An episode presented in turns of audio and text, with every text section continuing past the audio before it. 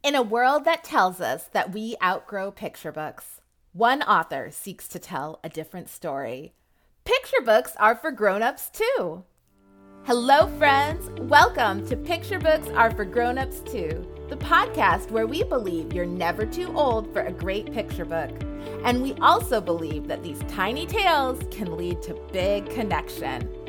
I'm your host, Patrice Gopo, and I write lyrical stories that celebrate joy, expand understanding, and foster compassion. I'm the author of the essay collection, All the Colors We Will See. My debut picture book, All the Places We Call Home, is based on one of the essays in my collection. Thanks for joining in today's conversation. I'm delighted to have you here. Hello, hello, hello, picture book pals. It's great to have Adrea Theodore on the show today. We'll be talking about her book, A History of Me, illustrated by Erin K. Robinson. Adrea is a mom, pediatrician, and children's book author from Durham, North Carolina. Her debut picture book, A History of Me, was published in January 2022 by Neal Porter Books at Holiday House. It is a Junior Library Guild gold standard selection, and it's being translated and published in other languages, including Japanese and Portuguese. When not writing, Dr. Theodore works in a local child advocacy center with children being evaluated for abuse or neglect. Every child she sees there also has a story to tell. Welcome, Adrea, to Picture Books Are for Grown-Ups Too. I am so happy to have you on the show. Thank you for having me, Patrice. I'm glad to be here. Yeah, it's so fun to have you here. So, Adrea, the first question that I have for you is we often associate picture books with young children. But here on this podcast, we believe that you're never too old for a great picture book. And we also believe you don't need to be a child or have a child or be working with children in order to read a picture book. So I am curious to hear why do you believe that grown-ups can benefit from reading picture books as well? I think there are lots of different reasons. Um, picture books are short, and sometimes we are so busy as adults that we don't really have time to kind of get into a novel that yes. you know, is 15 chapters or 30 chapters long. Right. Uh, Absolutely. you can be done with a picture book fairly quickly. Fairly quickly, because most of them are less than 500 words these days. Right. And then I think picture books also have a variety of topics and subjects that they can talk about. They're also mm-hmm. in a variety of of different not necessarily genres, but like some of them are humorous and funny. Some of them are like sentimental and emotional. Some of them are just silly. so you can right. kind of get your fill of whatever kind of emotion you're looking for right. in a picture book. Two of the reasons that I really that I really enjoy picture books since I started writing are that most of the picture books that we have, um, the goal at the end of the book is to leave a reader with a sense of hope so whether mm. it is the child who's reading it with an with an mm. adult or the adult who's reading it themselves, there is supposed to be a hopeful ending at the at the end of the story, um, regardless of what has happened before. And so I think, especially in these times when there's so much uncertainty and so much craziness that we're seeing in the yes. world, having that little bit of hope sort of injected into our lives can be really inspiring and motivating and just really nice to have. Yes. Um, And then the other thing that I thought of as I was considering your question is that I remember when I started getting into picture books, a lot of it was because I did have my daughter.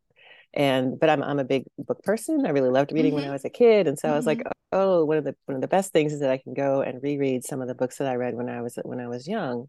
Yes. And I realized as I was going back through, you know what, there weren't that many books that had kids that looked like me in them. Right. right. you know, so I talked about the, the sort of experiences that I had when I was a kid. Mm-hmm. Um, and so I think now there are so many more authors, so many more stories out there that if you are one of those people that would have been marginalized, as they say, sort of trying to find yourself in the margins of a story, you know, where there weren't kids that looked like you, that didn't have the experiences that you did, that didn't grow up in the same places that you did, that you can probably find a story now where there is a kid that does look like you or does have some of those characteristics of you or your family, whether it's your religion or your your your place of origin or you know your your sexuality, other kinds of things that stories are now incorporating that weren't there in the past. So as an adult, you can read it and say, "Oh my gosh, this is what happened to me. This was my story. This is what I identify with." And I've had lots of adults actually come up to me and say, you know, I had that kind of experience when I was a kid and I never thought I would ever see it in a book.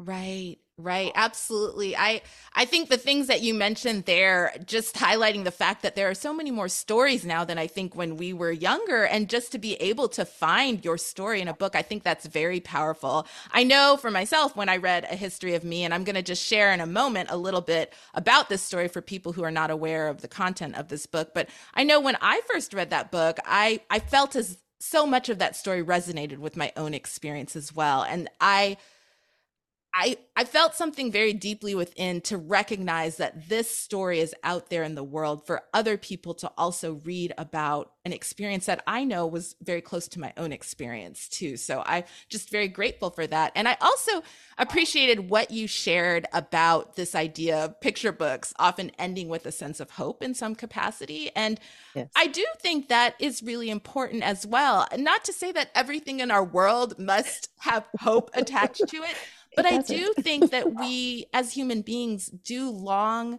to connect with things that offer us hope. And I think picture books can often do that work. So I'm glad you pointed that out as well. Yes.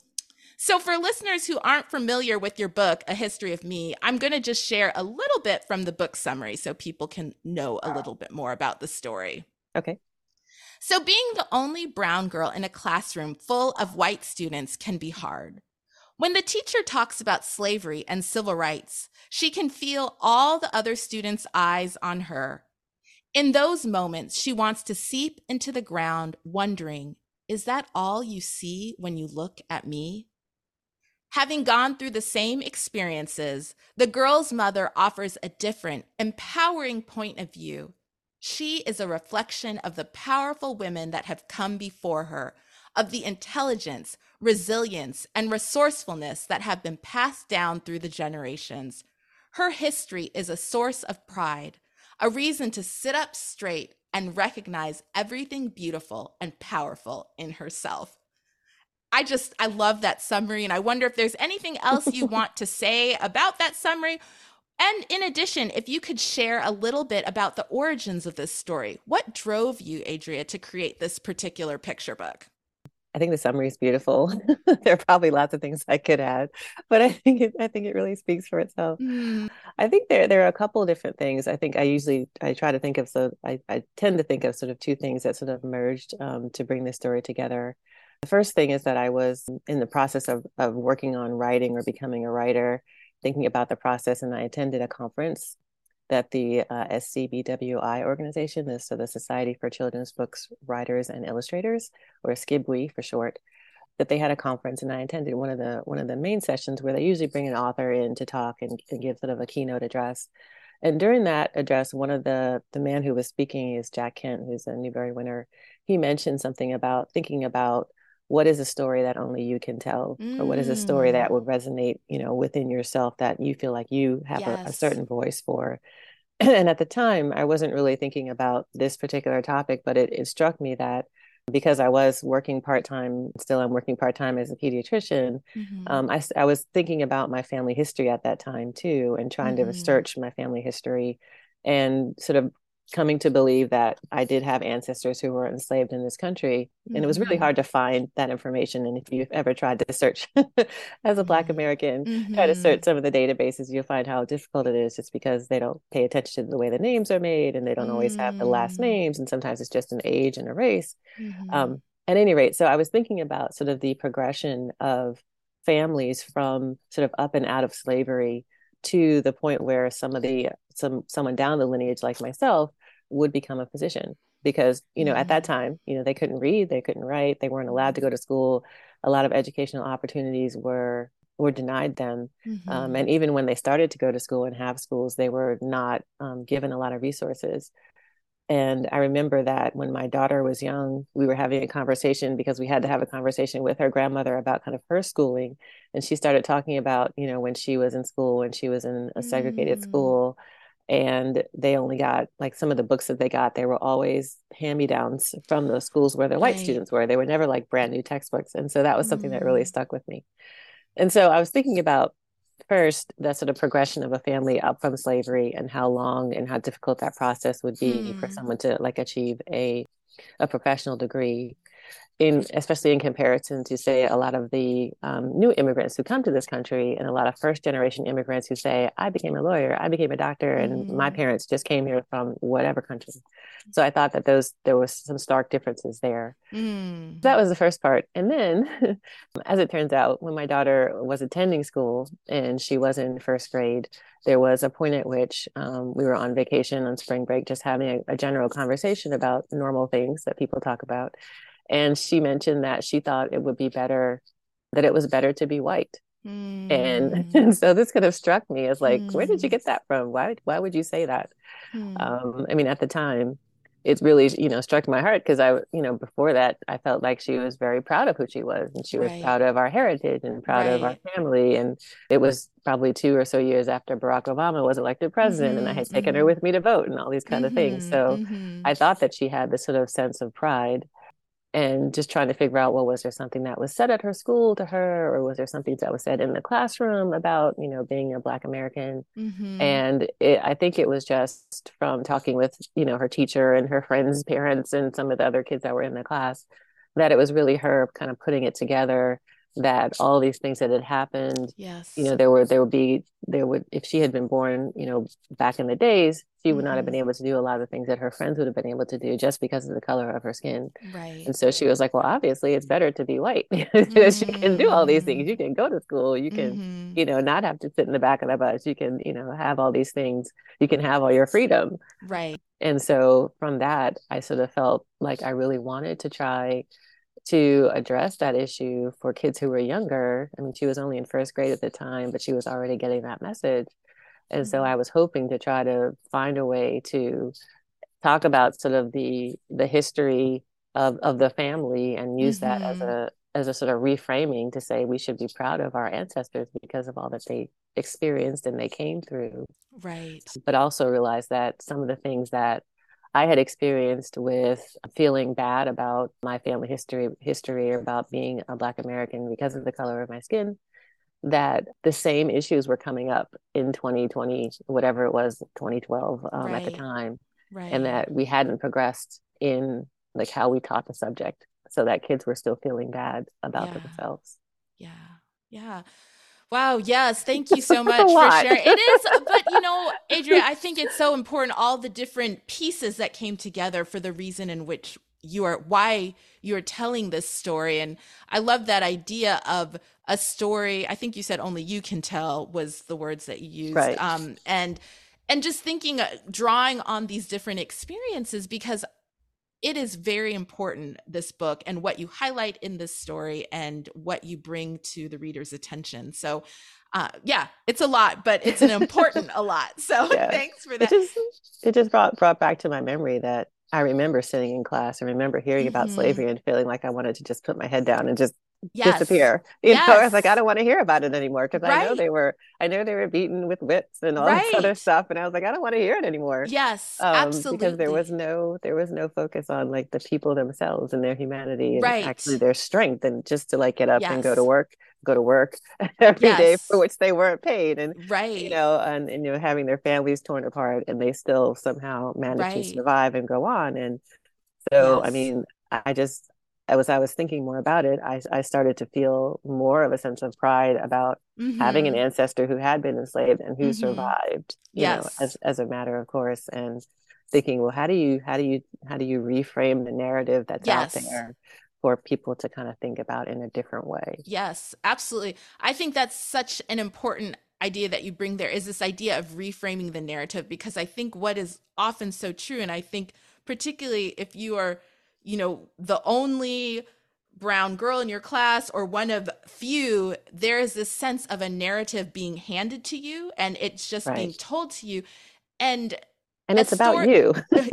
you know, and and this story I think empowers from a young age that actually you have the ability to see this story in a different way, to see this narrative, to not be, I guess, almost at the mercy of what the right. textbooks or teachers you know tell and say and so um but yeah i i absolutely can relate to what you said about being in class and just wanting to disappear, in in the space so So I am, I'm just curious. I, I think we've already started to talk about this a little bit, but can you expand upon a little bit more some of the emotions or experiences in your book that you believe are going to connect with adult readers? And I know this is an interesting question because I think depending on you know your life experience whether or not you were the one brown child in class or not you're going to connect with the story in different ways but i'd just love to hear your thoughts about emotions and experiences in a history of me that you believe will connect with adult readers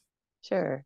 Well, I think there's there is that sense of whether, for example, if you were the only one or one of the only ones mm-hmm. in your class, um, that was one of the experiences I had. I wasn't the only child in my mm-hmm. class for a long time, but I know when I got to high school, I was certainly the only one in lots of the special classes, mm-hmm. like the honors mm-hmm. classes or the AP mm-hmm. classes that I took.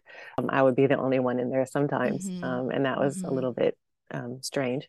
but I do think that there is there is a sense of for example, there's there's a point in the story where the, the girl is walking down the street and there's a boy that comes and sort of accosts her verbally and says, mm-hmm. you know, if mm-hmm. it wasn't for Lincoln, you'd still be our slaves. Mm-hmm. And that was actually based on something that happened with me and my sister mm-hmm. when we were mm. walking home from school one day and and then that happened and the boy just rode away rode away on his bike. Mm. But there are those kinds of microaggressions that happen right. in lots of different spaces where right. you have where you're just minding your business and going about your day right. and then all of a sudden someone comes and and sort of interrupts that flow that you're in, yes. whether it's like a, a, real groove or just sort of you're just doing your own thing. Right. And I think sometimes you don't really know what to say or what to do in that mm-hmm. moment. And it kind of takes you aback and it's like, why are you doing this to me? Why are mm-hmm. you saying this? Mm-hmm. I wasn't bothering you. Mm-hmm. you know, I don't even mm-hmm. know you.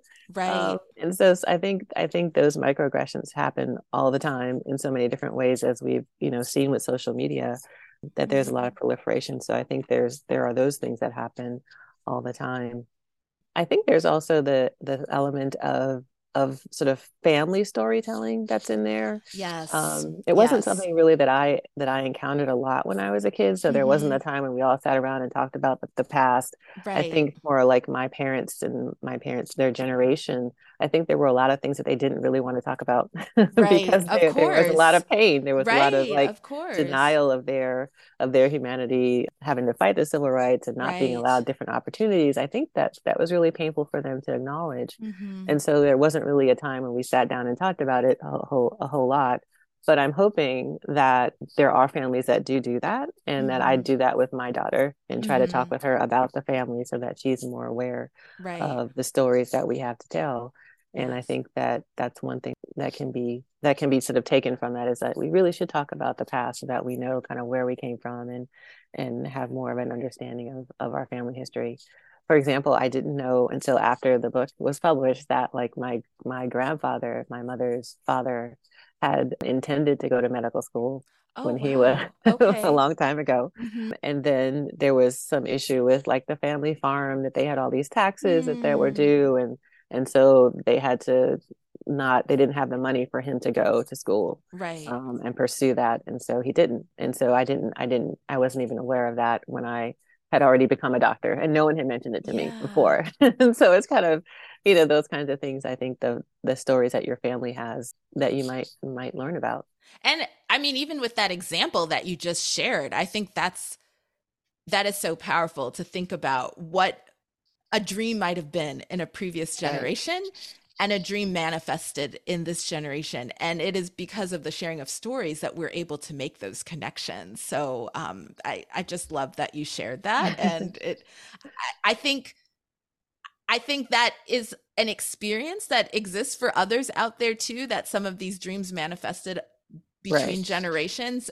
And I think it just highlights the importance of us trying to connect those, you know, the lines and understand what might be happening. Because I think oftentimes the steps and actions we may take it's so much bigger than ourselves and we may not even realize how it's right. part of a much larger story that's unfolding yeah. so and, and it's interesting because i never i don't remember um, like any of my I, I, didn't have a sense when I was going through school and going through medical school that there was any pressure on me to do it. Mm-hmm, you know, it's not mm-hmm. like you mm-hmm. have to become a doctor, right? Because because grandfather wanted to be one and he right. couldn't because, because of external circumstances.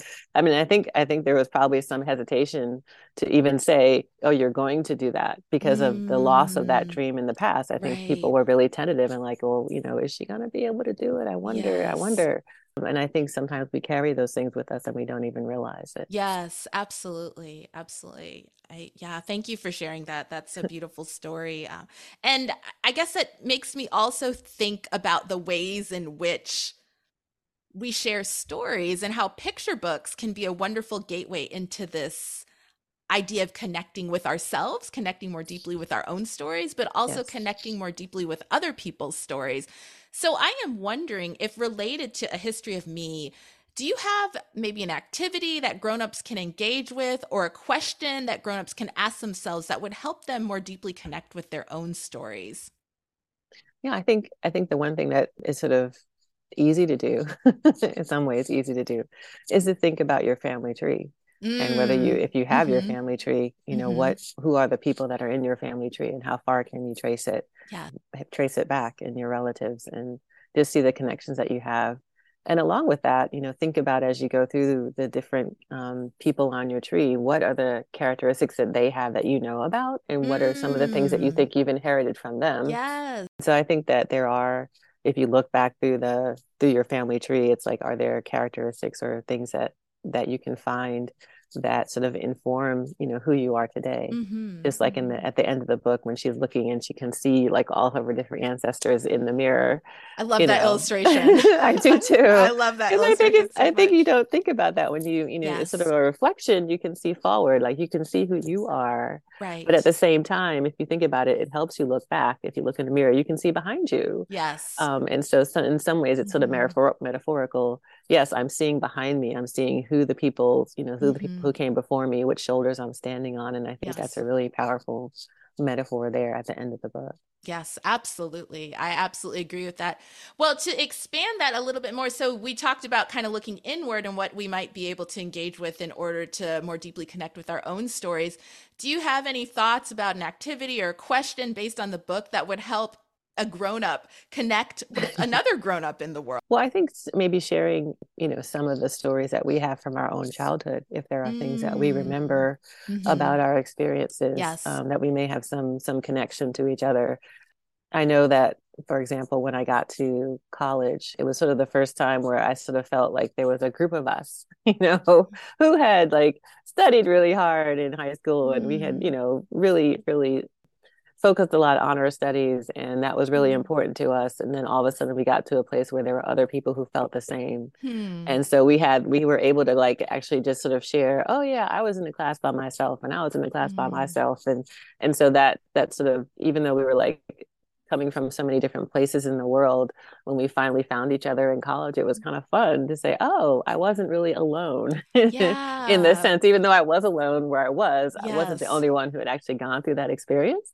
yeah and so i think when you start to like maybe compare some of those stories or talk about some of those stories it makes it can make a difference we realize that oh okay my mm-hmm. my story is really not is i'm not the only one who's gone through this and yes. i think that can be helpful and that you know picture books in that way can help us you know not feel so alone. Yes absolutely. I think i think that's a wonderful thought there as well. And it, it just made me think about my own college experience. And i remember similarly arriving at college finding the friends and we had those same conversations. And i remember thinking oh someone else out there was experiencing something like this too. And it yeah. it is I'm not sure what the right word would be. Is it a validation of your experience or yeah. but there's something. There's something that yeah. happens there. So thanks for mentioning that. Well, Adrea, we are drawing to a close here. I just wonder if you have any final thoughts that you'd like to share about anything we talked about, maybe any upcoming projects you want to mention, whatever you'd like to mention here. And then I will ask you a little bit about where we can find you.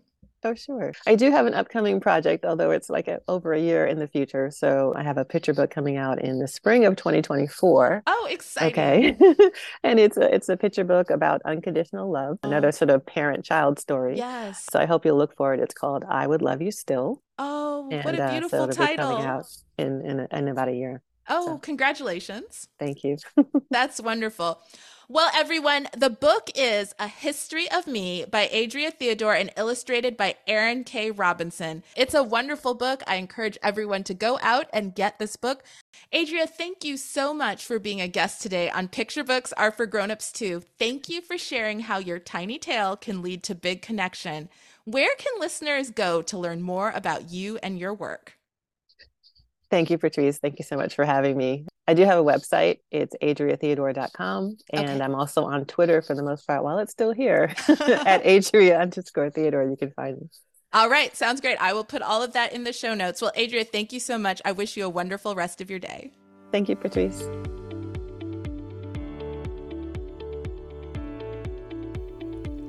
Please subscribe to this show wherever you listen to podcasts. And if you loved what you heard, please leave a review. Reviews really help others find the show. If you'd like to receive email updates about new episodes, please go to patricegopo.com and subscribe to my newsletter.